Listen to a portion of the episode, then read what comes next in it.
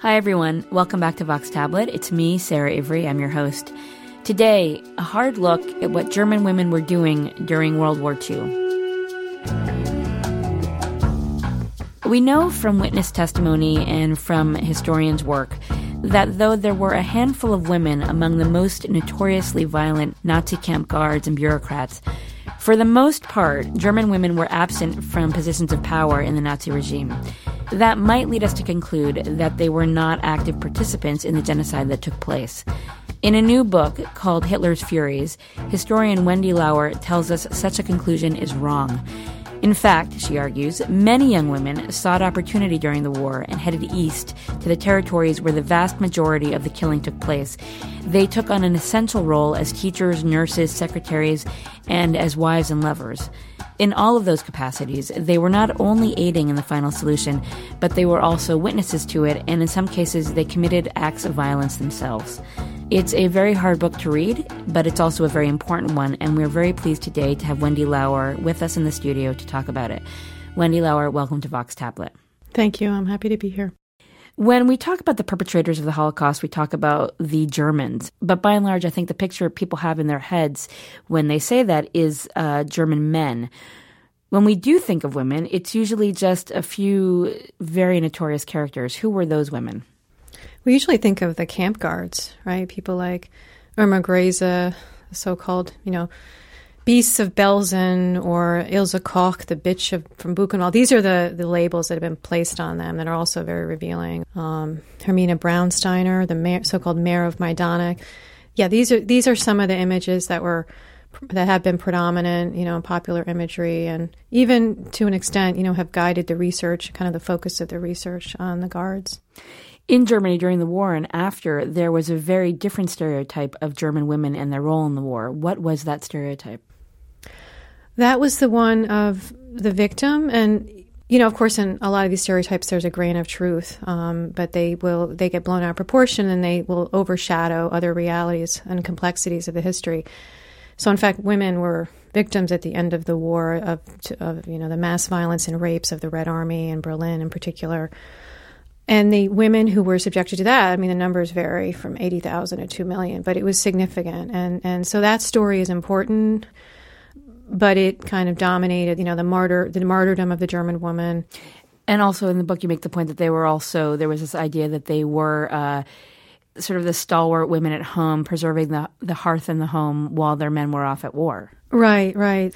And that's something that comes up in a lot of literature in war in general that they're back in the home front and that the war is being fought on their behalf. Um, the Nazis, you know, propagated that quite a bit, kind of project women with the family at home doing her duty, having more children to expand the German race so that they could, you know, fill the ranks of the military to fight more wars and expand the empire and so forth. So, yeah, it's the woman at home, not a kind of Rosie the Riveter kind of involved in the total war.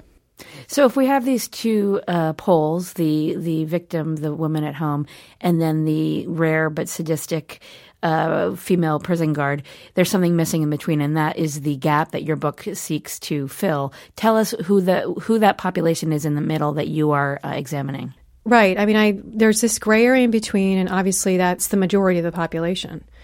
So there's been research on women in Nazi Germany that deals with some of these particular cases and these particular kind of professions and women in the Nazi party or women in the party leadership. Um, what I do in my book is expand that whole research um, and even kind of open up all new areas of inquiry because I move that to the Eastern Territories. I move the question of what were German, ordinary German women doing um, during the war and, you know, vis-a-vis the Holocaust and not back on the home front, but actually in the killing fields of the Holocaust. And so, what were they doing? Who who were they, and uh, what roles did they fill? Well, um, initially, I just found a, a, list of teachers, actually, in the Zhytomyr archive in Ukraine, teachers and welfare workers who were had come in under the auspices of the Nazi Party, and I thought, oh, you know, what are they doing here? I thought, as, as you mentioned before, I thought, oh, they, they're supposed to be on the home front. Um, and suddenly they're there and they're, you know, young and single and involved in all, organizing all kinds of local activities and these kind of colonial utopian projects that they were um, implementing at the time. Um, and so suddenly they were there, and that I then I, I kind of backed off from those files and thought, all right, if I have found this one document, then there may be more. And the picture then started to develop, and, and you know the files started to grow, and then I started to realize that, in fact, there were significant numbers of women in various roles, and as many as a half a million nurses, teachers, welfare workers, and then these family members. They those those cases are really, I think, very interesting because they're not there in any kind of official capacity. They're they're entering into these communities because of spouses and lovers, uh, visiting family members. Um, and there's some fluidity there in terms, a lot more coming and going from the Reich, from the Germany proper out to Belarus, out to Ukraine. So there's more movement back and forth that included women more than we um, had, had imagined before, or they admitted to after the war. In fact, you offer biographies of about a dozen women in the book, specific women, uh, and they vary in terms of their social backgrounds, their level of education, and their motivations for going eastward. I wonder if maybe you could tell us a little bit about one of the women who went with what a person could arguably call uh, admirable aims, somebody who was a nurse, for instance, or a teacher. Yeah, I have a couple of cases. I, you know, the cases of the killers are the most shocking, and they they grab a lot of atten- people's attention, and they're really important in terms of showing the extent, you know, where this ultimately led these extreme cases. But the majority of of ordinary women who went east, they did not, you know, kill with their bare hands. They went into these settings and they saw what was happening. I mean, it was it was unavoidable at various points. Either they were on the train platforms heading east, like Annetta Schucking-Homeyer is probably the, the case that is the biggest contrast to the extreme killers. If you were going to put them on, ex, to, you know, in extremes, um, she was a nurse working in a soldier's home, one of these retreats um, in Ukraine in Novgorod Volynsk and she wanted to do her patriotic duty. It was she was you know all single young women, seventeen to twenty five years old, um, had a kind of compulsory military service. They could decide in what way they would fulfill that service. Could be in a factory at home, or could be somewhere you know in the east. And so they uh, chose to go east. In her case, she chose to go east, volunteered. And um, she was educated, unlike the others in the book. She had a uh, actually had a law degree. Most of the women in the book only had grammar school educations, and saw the East as kind of places of opportunity um, and for social mobility. Annetta went out of her love of her country and wanted to serve the war effort. So even before she left, um, a journalist friend of hers in Berlin said, "You know, Annetta, why why are you going there?" um, they're killing Jews there. But she had committed to go, and, and, and in fact, you know, she went. And then in the next phase, kind of as she's moving eastward, coming closer to the crimes, the train stops in Brest in Belarus, and they're in the compartment, she and her friend, another woman. And in walks um, two into the compartment two German men in, in uniform. She wasn't sure when I spoke to her in March of 2010. She didn't, she couldn't distinguish at that point if they were SS or, or regular army. But anyway, they sat down and they just started to talk to her about what massacres they had participated in and, and describe that scene. It was horrendous. And she couldn't, you know, she suddenly realized what her journalist friend had told her in Berlin. It was echoing in her ears. She realized that she was heading into some some dangerous territory, not kind of dangerous in terms of the warfare, but what was going on behind the lines. Well, how did she fare there, or how did people like her who went with good intentions, thinking that they were doing a patriotic duty or a social welfare duty, how did they uh, deal with this, uh, with what they saw or what they knew about? Well, um, many of them were very distressed. Um, in the case of Annetta, she wrote back home, um, and so we have documentation, letters from the war, in which she's expressing this moral, uh, um, you know, her shock and her apprehensions. Um, but you know what? She she not only stayed, but she continued on. She went to Krasnodar from there. I thought when she, I read those letters, um, well, why didn't you just go right back home to Germany? And and she, she said, well, I had you know my next post was was farther into Russia, and so there was a side of her that wanted to continue to to fight the fight for Germany and her fatherland, and you know ultimately she could she could rem- distance herself. As horrible as these things were, she did find ways to kind of distance herself from those crimes. And but others didn't do that. Others actually, you know, participated in in the crimes. They took the property of the Jews. They engaged in all the plundering activities. They helped some of the primary perpetrators, the men, consoled them in ways, you know, provided them support in all different forms, or even went to the mass shootings out of curiosity. And you know, the closer they got to these these massacres, then obviously the greater the opportunity um, they were faced with, or the choice they were faced with as to whether or not they would directly participate because they could. In the book, you actually describe some episodes where some of these women went to the sites of exterminations or actions against the Jews and weren't even just passive bystanders. I mean, they took active part. Um, yes, uh, there are cases, um, and we have testimony from survivors primarily, um, in which they describe German women at the scenes. You know, when the Jews were marched out of these towns, it was a kind of spectacle. And so are cases of women at these murder scenes we see and they're providing refreshments, kind of serving in a kind of typical support role, um, but also going through, like, I mean, one woman who's described as a cattle herder, a secretary, um, goading Jews, taunting them when they're gathered in, in these collection points. Um, so there are different points in this kind of the killing process, as it were, the different stages that led to the ultimately the killing, ghettoization, where we see women, ordinary German women, um, directly involved and kind of beneficiaries of it as well in terms of the property and the distribution of Jewish personal personal property. You make the distinction between teachers and nurses versus secretaries or wives and partners, women who are in more supportive roles. We'd expect them maybe to be passive, those supportive role, those women in supportive roles, but in fact, they were among the most uh, active and aggressive. Is that right? Yeah, it's interesting how this dynamic. I mean, I could we could refer to them as kind of partners in crime and use that cliche, but there's something more to that. More, there is a dynamic that develops between men and women that you know aggravates the violence. That actually they they come up with. Okay, if it's a boss and a secretary, they're working together, um, fine tuning and honing kind of organizational methods, which are key to why genocide happens. It's systematic and it's organized, and it and it's got this bureaucratic element to it. So women are part of that process of organizing and implementing it. Sabina Dick is featured in the book, the secretary to the Gestapo chief in Minsk, who was convicted for killing 11,000 Jews. That's that's her boss. And there, you know, he's coming out of his office. He's saying, "Sabina, quick, write this up." And she's, you know, in her testimony, she's very clear about how they handled the implementation of mass shootings against Jews, the documentation, what was going on in the office, versus when they would actually the um, policemen would be deployed for another kind of action, so against partisans when they got engaged in a kind of warfare against these these partisans, and um, and so they you know together um, came up with these these kinds of systems and these support personnel.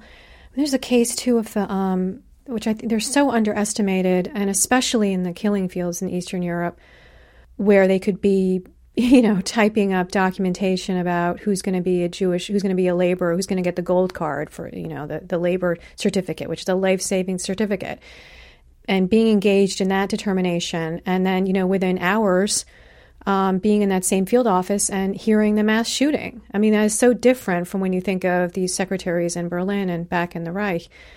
They know immediately what the what the uh, results are of their administrative actions. Secretaries also in the police office in Warsaw, another incredible case, when Poles were being targeted in reprisal actions. And so, you know, if one German official had been killed, then the reprisal might be 100 Poles would be would be killed. In this case, the, the boss, you know, they've got all these files of Poles who are suspected, you know, who are political figures or so forth, whatever. The Gestapo's got these files, and they're all piled up in the hallway of the office. Uh, says the secretaries, look, we've got to kill 100 Poles, and um, the boss, the male boss as well. These are the few that I really, we definitely want to kill these guys because they're they're bad news. They're you know ahead of the resistance. And you women, you know, you sort through their other files and figure out who are going to be the rest. And here are these women just you know pulling almost randomly pulling these files out. Like, okay, these will be the rest. That's you know life and death. That's power. And um, so I think we can't in that administrative example, um, cannot underestimate the, the power these German women had, uh, life and death, over non Germans, even in what seemed to be kind of minor roles with massive you know, massive proportions in terms of the uh, impact. Um, and then with the spouses, yeah, I mean, that also gets into the realm of what's going on in domestic settings and more intimate kind of overlap of the Holocaust with people's personal relationships and how these violent crimes often are kind of the backdrop for office romances. And they kind of intersect in ways, you know, going out for a picnic or a ride in the woods or a sleigh ride through the snow and suddenly, you know, coming across what was a mass shooting site or coming across Jewish laborers. And so it's these kinds of um, dynamics between men and women and these different settings. I think we just understand them in a different way when you when you start to look at the, look at them in the eastern, you know, the so-called killing fields. In some ways, though, a reader might wonder is this really so surprising? I mean, you have this whole country whose machinery was dedicated to killing an entire population, or more than one population, really. Why wouldn't women be implicated in that uh, apparatus? I think it's surprising because when we talk about, even in the old language of the women's sphere, right, and we make that distinction, it that separation, be it you know the sphere, of the household, or the home front, they become innocent of the crimes. They're kind of pushed to the margins, not only as agents, but kind of in a in a real physical kind of spatial sense. And this is not the reality of how genocide happens, especially when this the of this magnitude, where it's overlapping with all kinds of everyday activities and you know consumer culture and all these modern uh, everyday kind of operations that women were an integral part of. Is there anything different about how men and women uh, operate in such a context? Yeah, it's so interesting how gender and kind of morality get, you know, entangled. So someone like Altvater, the secretary, Johanna Hanna, in Novgorod-Volynsk, the testimony about her is really, um, in some ways, bizarre. They She's openly violent. She's the one who was a secretary um, and went into a ghetto liquidation in the fall of 42 and was there's multiple testimony about her. So people see her publicly going into the ghetto and then going out to the killing site outside the town where these mass shootings took place. Seven, 9,000 Jews killed in these mass shootings in a couple of weeks in September 42. And that drew a crowd of onlookers. And she was not only an onlooker there, but she was seen moving from the refreshment table over the mass shooting site on horseback, wearing, you know, pants. Um, she's described as a she man. So as these women become more publicly violent, they start to look like men in the witness, in the minds of the witnesses. Um, and then some people said, "Oh, well, she was the lover of the of, of her boss." So issues of kind of homosexuality, heterosexuality, femininity, um, and this the fact that with female killers, even going back to the camp guard history, it's always, as Claudia Koonz, um, I think, correctly put it, she said that we, that our fascination with Nazism or our disbelief, the puzzles of it, because of the extremes of the violence, um, they when we speak of evil women, it becomes kind of eroticized. Like that somehow we can't uncouple or decouple kind of female evil with something that is sexualized. Do you have any thoughts that you can offer as to why? Why can't we uh, see them separate? Why does evil have to become sort of this erotic thing in women? Well, I think that, that relates to all these other stereotypes. First of all, we think that violence in men is normal. It's been normalized. Men go to war, they commit these these violent acts, they're aggressive, and often even you know they're socialized. It's acceptable to be that way. Women are not supposed to be that way. They're they're supposed to be socialized as nurturers. And, and it's interesting because none of the women in my book I would call kind of natural born killers. This is all learned, and after the war, and they slip back into society in their traditional female roles. Um, I don't know. I mean, maybe, as I state in my book, you know, there's a hope that's underlying that wanting to believe that that women if if women don't do this if if women if we believe that women are peaceful and they're not going to become kind of mass murderers and be that violent isn't that reassuring? Isn't that reassuring that half more than half the human race is not going to devour the other if we expect men to be violent? I mean there's something there in terms of i think kind of psychologically um, that's wrapped up in these prejudices but it's also i think a kind of hope in a way that here's um, you know behavior that is not going to be um, so destructive. You've been a scholar of the Holocaust for nearly two decades. As a historian of this particular period, what surprised you most about your research on this topic? I think, again, not so much that establishing that women could be violent too, um, but actually that genocide is as a as a phenomenon is very much about women. I mean, that, that's it's not about okay, just a pure ability for women to be violent, but just all the different roles that women filled in order to make the Holocaust in making the Holocaust possible. We always say, "How could this happen? How could this happen?" And I feel like that question, the answer of how, to think of now the machinery of destruction in the way that Raul Hilberg so masterfully presented his three volume study, and a lot of the studies on, on perpetrators that have created these male kind of types, um, that suddenly I started to, to see these female types um, outside the camp system um, in a way they came, they just came into view, and and that to me was was really surprising. The agency of women, the politicization of women, this kind of dark side of female activism that became wrapped up in the genocide really was um, shocking, startling. And of course, the cases of violence like Erna Petri, when I'm in the archives and I read that, my heart stops. I mean, they're, they're, it's disturbing. But when I stepped back from the material and I finished my book and I really was processing it in a kind of in a larger scale of, of what this all meant, I think it's this kind of placement of women in the genocidal system in a in a much more pervasive way and far-reaching way. That to me has been um, a discovery. Wendy Lower, thank you so much for joining us. Thank you for having me.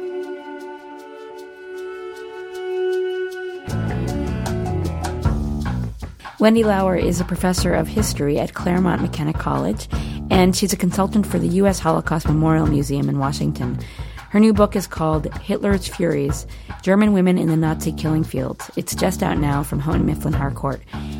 Now, just a note for you listeners I don't know if you are aware, you can subscribe to our podcast. You can do so on iTunes or Stitcher.